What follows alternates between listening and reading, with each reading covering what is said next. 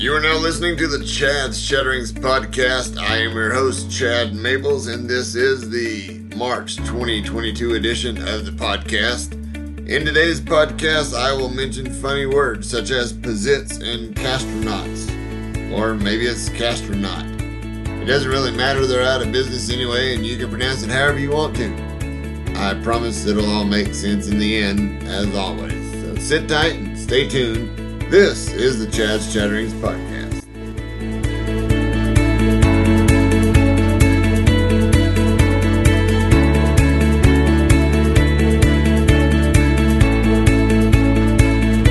And welcome once again to the Chad's Chatterings podcast. This is the March 2022 edition of the podcast.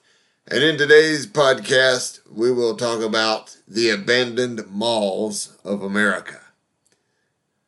My wife and I recently went out to eat for Valentine's Day, and when we finished eating dinner at one of our favorite restaurants, we decided we still had a little bit of room left over for dessert. So we made our way to downtown Wichita and we found this locally owned and operated place called Peace Lovin' Pie. I had a heated apple pie with a scoop of vanilla ice cream and it was amazing. After a full lunch and dessert, we decided that we needed to walk off our food before we went back to the house. We had heard about an indoor garage sale that was going on inside of Town West Mall and all of the proceeds would go to help disabled veterans. So we arrived at Town West Mall and we entered in on the east side of the mall. We then realized that the garage sale was on the west side of the mall, and instead of getting back into our car and driving around to the other side, we decided to walk through the mall and see what it had to offer. Needless to say, there was not really a lot left in this mall. I should say that we saw what was left of the mall. The Town West Mall looks all but abandoned. There are multiple shops that have been closed or relocated or gone out of business. And when you get to the center of the mall, you see the food court, or what used to be the food court, because there's not one single restaurant in the main food court area. We finally made it to our garage sale, bought a couple of items, and made our way back through the all but abandoned mall.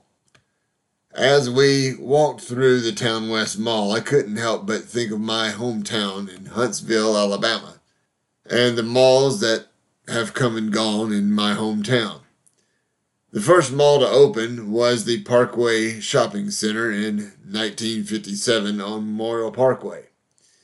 A few years passed and another shopping center opened on Memorial Parkway, and it was called simply The Mall. And it opened on March 24th, 1966. The stores Loveman's and J.C. Penney were the two original anchors of this store, and it had, sat on a 425,000 square foot facility. It had a beautiful water fountain at the center and a unique structure at the center of the fountain. I remember going to the mall with my grandfather Conchin, and we would usually eat Arby's, which was generally across the street or in that main area. And then we would go to the mall and walk around. I specifically remember getting an ice cream bar from a, a local shop there in the mall, and this was the main mall in Huntsville until it was met later with a little bit of competition. What was obvious about the mall was that it did not appear to have been renovated at any point during its existence. It looked like the original stores were there from the 1960s until it finally went out of business. In 1974, there was a tornado that hit the south end of the Parkway Shopping Center, but in February of 1976, the shopping complex reopened and they renamed it Parkway City Mall and it was a 467 square foot single level enclosed mall. The mall and Parkway City Mall did well for each other. They complemented each other pretty well. That was until 1984.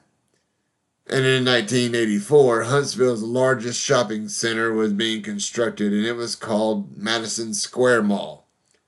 The Madison Square Mall originally contained 140 novelty shops and five major retail outlets, including Sears, Pizitz, Castronaut, Parisians, and J.C. Penney. It also covered 1 million square feet of space. Pizitz was bought eventually by McRae's in 1986, and in 1994, McRae's was bought out by another company, which would eventually change their name to the Saks Corporation in 1998. Then in March of 2006, the company was sold again to a Charlotte, South Carolina company uh, called Belk. Castner Knott would eventually be bought by the Little Rock based company called Dillard's in 1998. When the Madison Square Mall opened, the mall was by far the most affected in a negative way, and they started to lose business very, very quickly. And eventually, the building of the mall was demolished in 1998. Madison Square Mall had been renovated twice since its opening, first in 1994 and again in 2006. In the years following the renovation of 2006, a decrease in foot traffic and an increased crime threat led to many tenants of that mall at Madison Square Mall relocating and going to other locations. It was then sold for $5 million in late April of 2015. The owners intended to redevelop the property despite the struggles with the city of Huntsville and property owners of Sears, JCPenney, and some other local vendors around the area. But unfortunately, Madison Square Mall permanently closed its doors in January of 2017, and demolition of that mall began in February of 2017. About 3.5 miles from the former location of the Madison Square Mall is currently a place known as the Bridge Street Town Center. It is an elaborate outdoor shopping center that opened in November of 2007, just one year after Madison Square Mall had completed its renovation in 2006. It is unique because all of the stores are accessible from the outside and they're not enclosed in one large building. After Madison Square Mall opened in 1984, Parkway City Mall began to redevelop its plans in 1998 Parkway City Mall began to lose stores and eventually was demolished in 2002, and construction of what is now called the Parkway Place Mall went into effect. The Parkway Place Mall and the Bridge Street Town Center are still in operation today. Whenever I think about these malls and the trends that we see coming and going, it reminds me of a song by the Eagles entitled The New Kid in Town. About midway into the song, you hear these lyrics. There's talk on the street, it's there to remind you. Doesn't really matter which side you're on. You're walking away and they're talking behind you. They'll never forget you until somebody new comes along. What is it that you place value in? Is it the latest trends or the latest fashion? Is it having the latest and greatest smartphone or the nice car? Do you place value in your house? Are you concerned about what other people think about you or your social status? All of these things look good today, but when something new comes along, are you going to chase after that new thing or are you going to be content with what you already have? I've never been worried about being politically correct because something that is politically correct today may be incorrect tomorrow.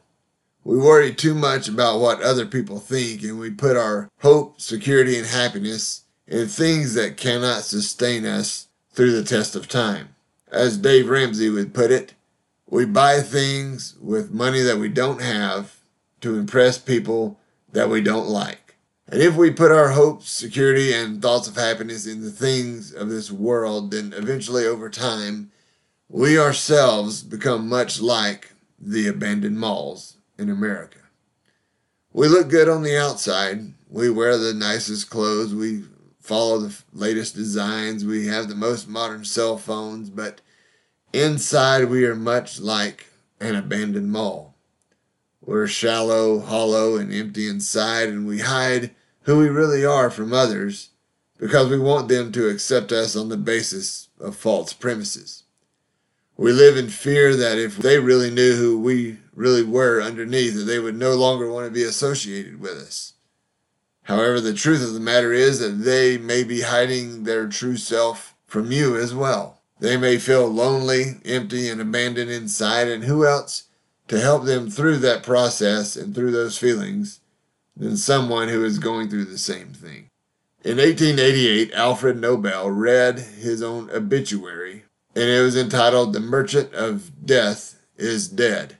He is also known to be the founder of dynamite and military explosives. He had inherited the nickname the Dynamite King. But the fact of the matter was that in 1888, it was his brother Ludwig Nobel who had died.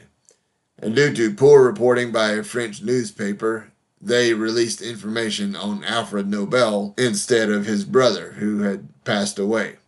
The mistake was eventually corrected, but not before Alfred Nobel read the scathing obituary. It was at that moment that Alfred Nobel realized two things that this is how he was going to be remembered, and that this was how he did not want to be remembered. Shortly thereafter, he set aside a large part of his estate to establish various awards. These prizes would go to people whose accomplishments would yield the, the greatest benefit of mankind in physics, chemistry, physiology, medicine, literature, and peace. Today, because of him doing this, everyone is familiar with the Nobel Peace Prize. At every cemetery and on every tombstone, there is the year that the person was born and the year the person died. The small dash in the middle represents their life and legacy. It's amazing how someone's entire life can be summed up by a small dash that is edged in stone when they are laid to rest. What legacy are you living behind? What is it that you want people to remember you by when you pass on? If we are honest with ourselves, we will answer these questions truthfully and then and only then we will find out who we really are underneath. This concludes this particular episode of the Chad's Chatterings podcast. Make sure you like, follow, or subscribe to the podcast so that you can know when new episodes become available. Thanks for tuning in once again, and we'll see you next time.